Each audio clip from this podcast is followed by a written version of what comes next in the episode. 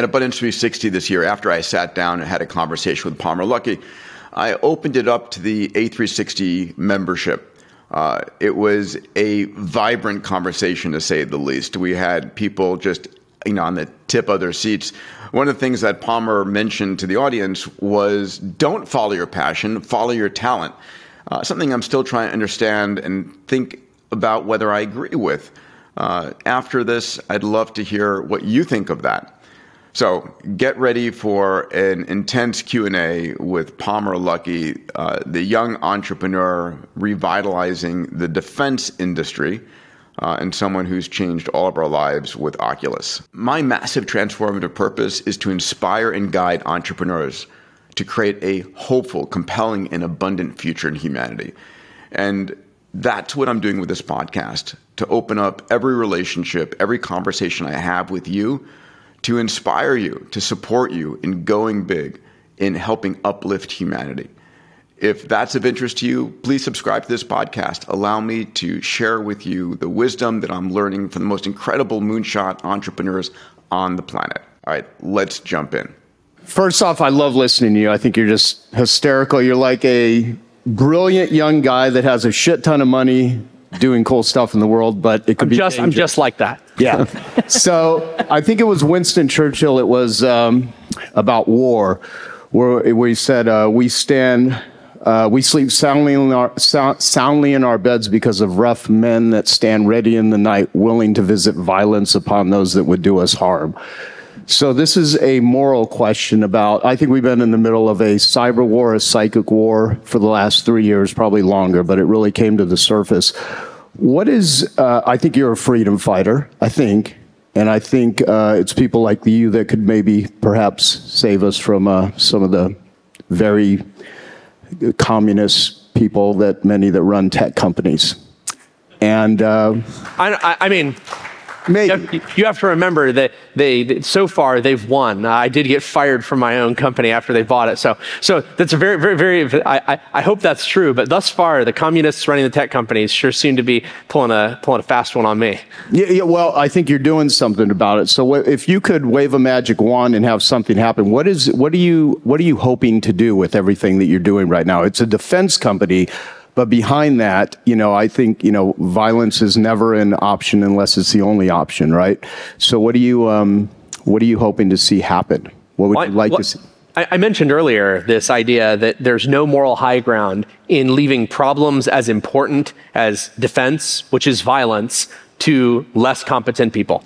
If you believe that it will be used at all, which seems a reasonable belief to have, then you should want really smart people thinking about how to do it in the best and most limited and most precise way. You shouldn't want people to say, um, you know what? There's going to be collateral damage because we only have bombs with this level of accuracy and this level of, of damage. I mean, in a perfect world, you could have a grain of rice that goes straight into the head of exactly the ISIS general that you want to kill, and there's no collateral damage. There's nothing bad that happens outside of that very precise strike.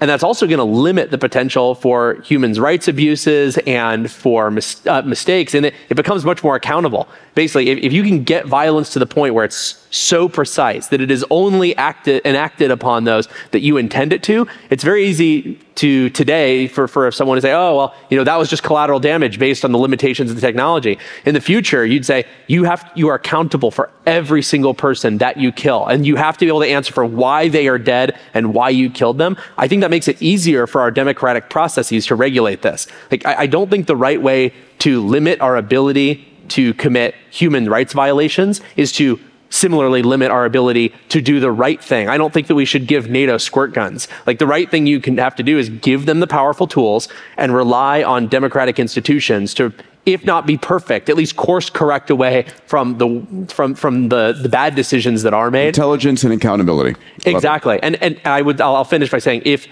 like I, I'm I'm more afraid of evil people with pretty good technology than good people with really good technology. If our democratic institutions fall apart, they are going to do a lot of harm, whether their technology is great or bad. It'll just be different kinds of harm. Yeah. Thank you. And I hope you use your brilliance to help eradicate a lot of the evil in the world. I hope that our democratic institutions make the decision to use my technology to do that. Hey, Jag, good to see you. Hello? Yeah, we go. Hey. Hi, Jag. Good to have you here. Atlas Society. So, uh, Palmer, you mentioned what happened to you at Facebook, where you were essentially ousted for not conforming to the dominant political culture. Looking back, there have been some developments. Brian Armstrong, Coinbase, saying we're going to be a mission focused company. If you don't like it, we'll pay you a very generous severance package. What Elon Musk has done at Twitter, exposing some of what happened there. So, have things gotten any better? Yeah, I think that things are getting better for two reasons. Um, some are in specific companies like mine, where the common mission is what unites people and what brought people in, and it's not partisan. So, like for example, I'm the founder and the CTO of Anduril. Our CEO Brian Schimpf is a Democrat, and he does fundraisers for Democrats, and I do fundraisers for Republicans. But guess what? We get along perfectly fine because there's so much we have in common on national security, and we tell our employees that's what we're here to do. That's what we're here to work on. And we can disagree and argue within the realm of what our mission is. But if it's not relevant to our mission, you got to do that on your own time because we can't, we cannot afford to be a partisan company when you have to work with the entire country from administration to administration, from, uh, you know, Congress to Congress. Um, so for my company, it's pretty easy. Like you know, Coinbase has been doing this. I think the other one is what you're seeing in companies is other companies that are not necessarily required to be, uh, you know, ideologically neutral, are starting to move that way because of rising interest rates. I think that crazy political mono, monoculturalism was a zero interest rate phenomenon. It is the thing that companies can afford to get away with.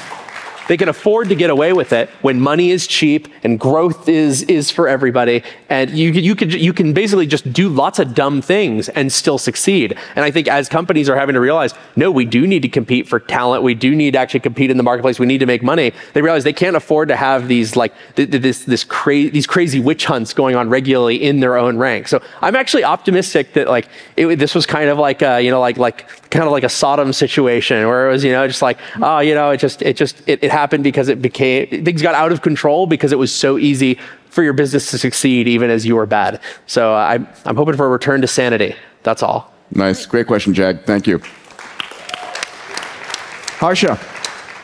Hi, Palmer, this is for you. So you mentioned about those robots that you need to control remotely. So um, I was working at Microsoft Robotics building a lot of humanoid robots, and then my team went and started doing HoloLens, and I went and built HoloSuit exactly for controlling. It's a full body thing, and I couldn't get into Lockheed and all. They kind of really, as you said, this in, uh, US system was not there. So now already Indian Army and Indian Space is using it. So please come and visit us here, and I would love to talk to you. And I mean, exactly the same kind of problems that startups are having. I started it here. I had to go to India to get the vision done. Now I've come back to Silicon Valley exactly because of your thing. So please uh, visit us and we can. That's awesome. My dance ticket's pretty full, but send me an email. And if anyone else does, it's just palmer at anduril.com. So my name at my website, I'm pretty easy to reach. But I mean, the reason you couldn't get into Lockheed, they're a cost plus contractor. They make money by making things that they can charge uh, then you know percentage of profit on top of. They are not incentivized to reuse existing technologies unless they are forced to by the government requirements. And so if they were going to do what you were doing, they're not going to want to license it from you as an existing technology, they're going to want to convince the government, oh, you need this, and you're going to need to pay us for a 15 year research program where you're going to pay us to design this from scratch and not look at anything that's been done out." And out by there. the way, once they've tasted that, they're never going back. No, and th- the funny thing is, it's, it's such a, it's such a, it's such a, it's a self-reinforcing negative loop where yes, you, you know, yes, you can make a lot of money doing that way, but only with tiny margins, and so their business is always terrible. Like Lockheed is only worth about hundred billion dollars on sixty-seven billion dollars in revenue. Isn't that nuts? They're worth a one and a half x multiple of their revenue, and it's because they, they basically make they make tons of money, but their margins are so low that it, they're not actually that good of a business. So, Let's go to Mike on, on, on uh, Mike number two. sorry if anyone's from Lockheed. Charles, you're up next on Zoom. Where are you and what's your question? Palmer, thank you um, for um, uh, what you're doing for our country. I had a question about um, to get your opinion as to the relative strength of the United States on the global stage, uh, especially you know we've read about the hypersonic missiles that Russia and China have, and we evidently were falling behind that technology. But we also listened yesterday to the fact that you know in five years, whoever is winning the AI race may actually win it for the next century. And so I'm just wondering, in in in your involvement in the defense industry, if you have any thoughts on on where we stand competitively. Thank you. We're in a pretty good position right now.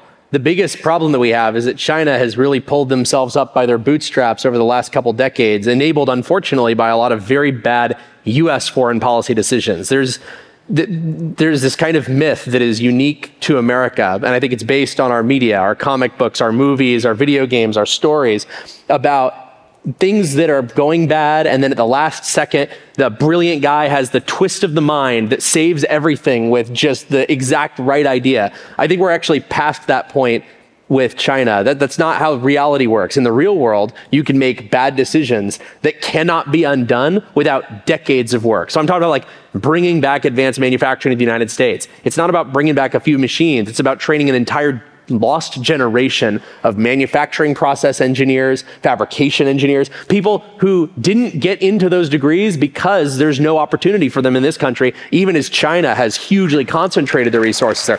So these are things that are going to be much harder than like one bill, one factory. It's going to take us literally decades to solve it. And so we need to figure out how we're going to get through the next few decades. Um, I think right now we're in a pretty strong military position, but China also gets a lot more for each dollar they spend. We people point out that we spend two or three times as much as them. Well, I'll tell you, as someone who has built millions of virtual reality headsets in China, they get a lot more than two or three dollars worth of value for every dollar that gets spent in China. They are very efficient. They know exactly how to most efficiently use that money.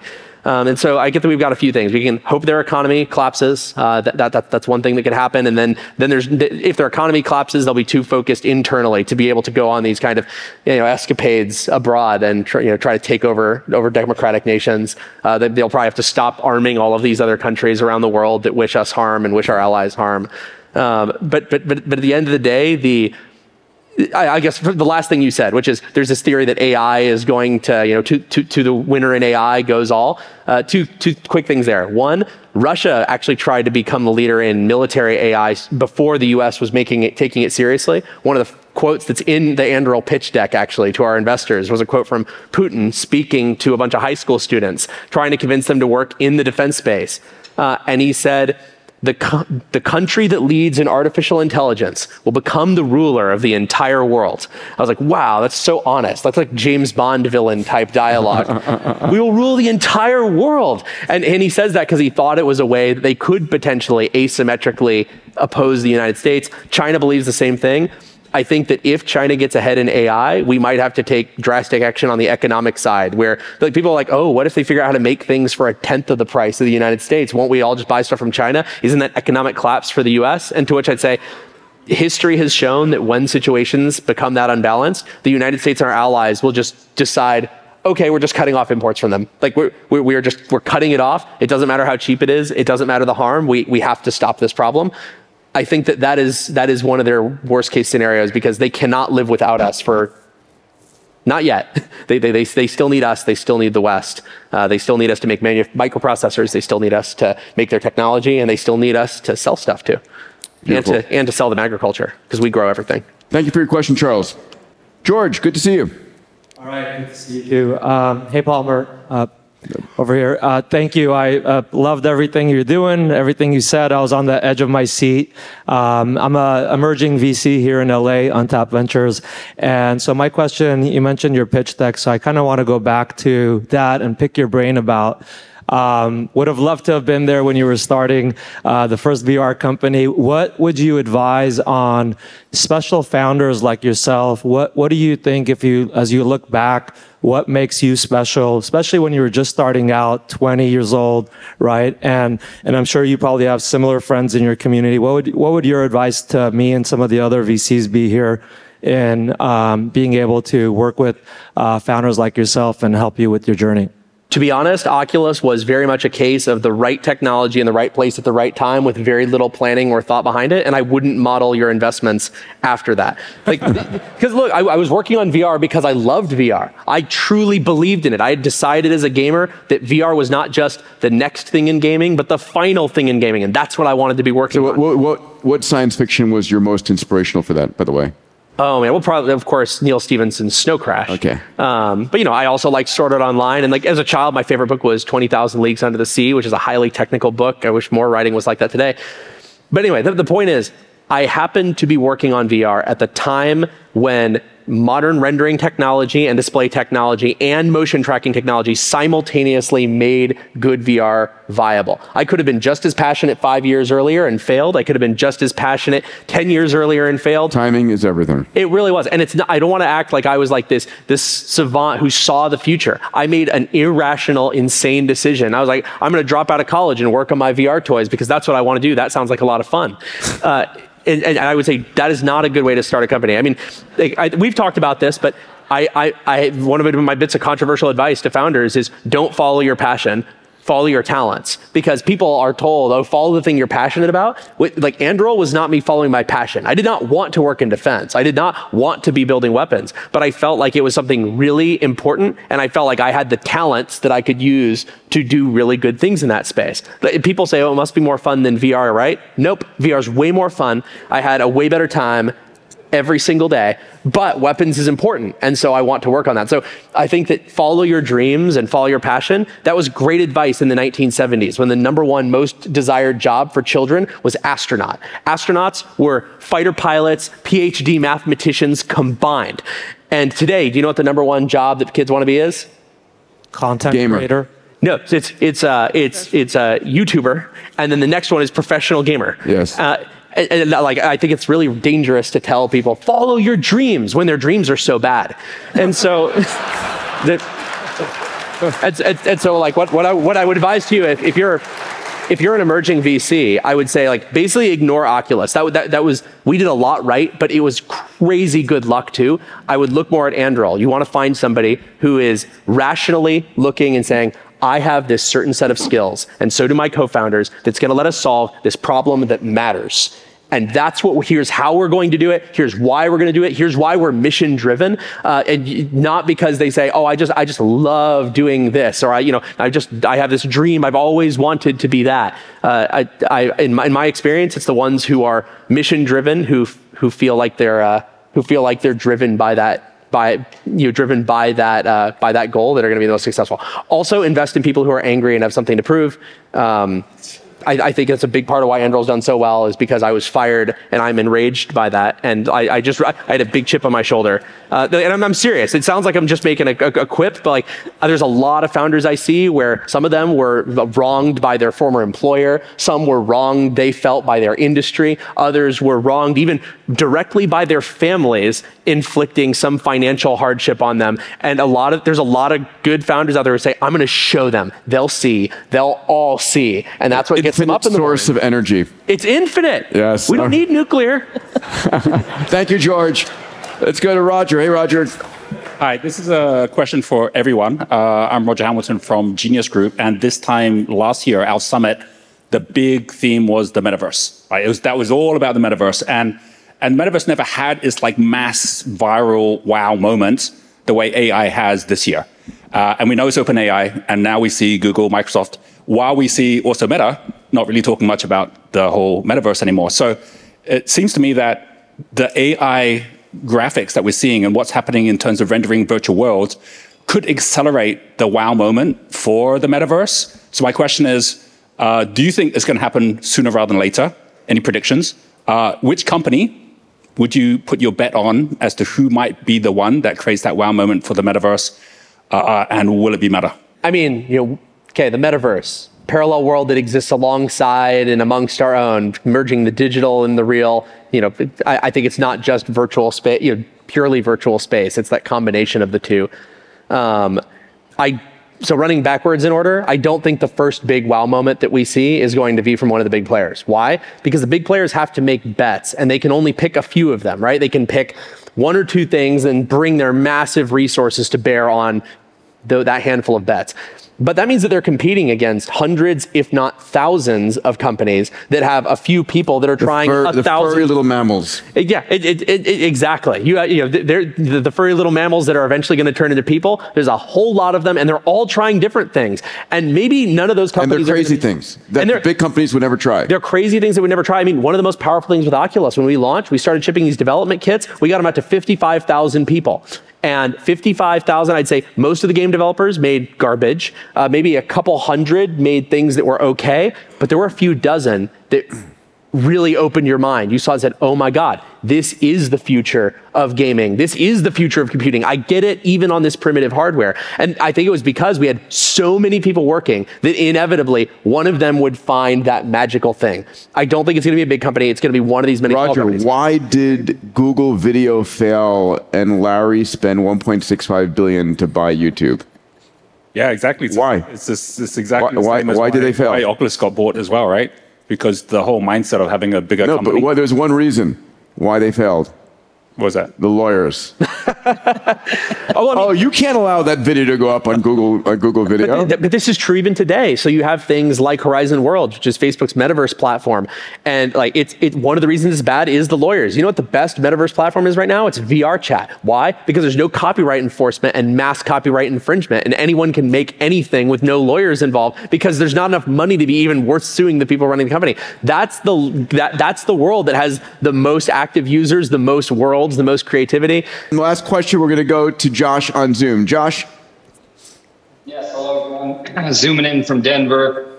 It's a fascinating chat and absolutely love the obvious passion in the group here. It's a great reminder for us all to dream bigger.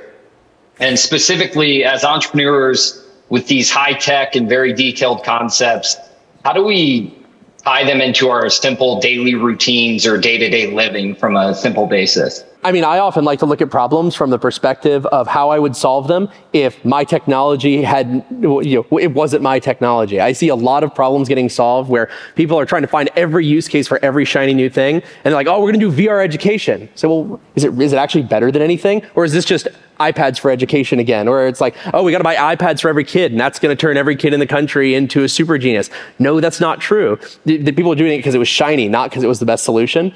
You know, and like, look, I'm a big believer in, for example, the metaverse broadly. My email signature for 10 years was see you in the metaverse. So you can't accuse me of being a trend jumper. I was crazy my, my whole career. Um, but, but nonetheless, there's so many new companies that are like, oh, the metaverse solves this problem, that problem. I have to look at them and say, does it really? Or would this be better with solved with like a, a pen and paper? Like, well, you're trying to keep track of the things that are going on in your day. So you put on the VR headset and you're visualizing all of the different th- places. I'm like, God, you literally just need this. That would be better. Straight like, and also phones. Like phones are actually better than AR and VR for some things. And so like when I'm trying to integrate, when I'm trying to integrate, you know, this thinking in my daily life, I'm trying to make sure I don't fall into the trap of using tech for the sake of using tech in my everyday life or trying to solve a problem that doesn't need it, that doesn't solve it. It's hard for me because I'm a gearhead. I'm a, I'm a techno head. I love the technology. But We uh, had a rule of no unintentional gimmicks. Like, Yes. It's going to be a gimmick, make it intentional and lean into it. But um, otherwise, and don't play do yourself. the You can tell everyone else, Right. this is incredible. As long as at the, at the end of the day you say,